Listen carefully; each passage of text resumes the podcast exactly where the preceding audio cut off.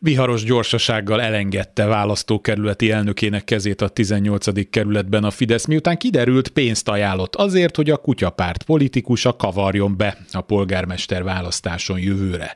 Lévai úr tisztában van az erőviszonyokkal, Szaniszló Sándor ellen semmi esélye, ha nincs megosztva az ellenzéki tábor. Lebukott, még a pártból is kilépett, a Fidesz egy nagyon rövid közleményben igyekezett lezárni a történetet. Nyilvánvaló, hogy nem azért tették ki a pártból, mert ezt csinálta, hanem mert kiderült.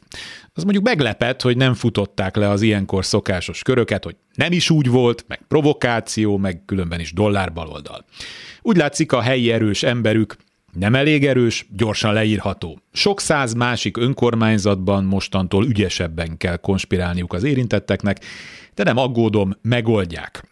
Tudjuk, hogy így működik a rendszer, de mindig érdekes a kulisszák mögé látni. Nem volt szégyellősködés kávézás közben, világos ajánlat hangzott el. Mint megtudtuk, egy helyi vállalkozó finanszírozta volna az üzletet. Érdemes lenne kideríteni, hogy cserébe ő kap-e valamit, vagy csak lelkes. A kutyapártnak viszont új lehetőségek tárultak fel, esetleg érdemes lenne kávézóláncot nyitniuk, simán fenntartható lenne.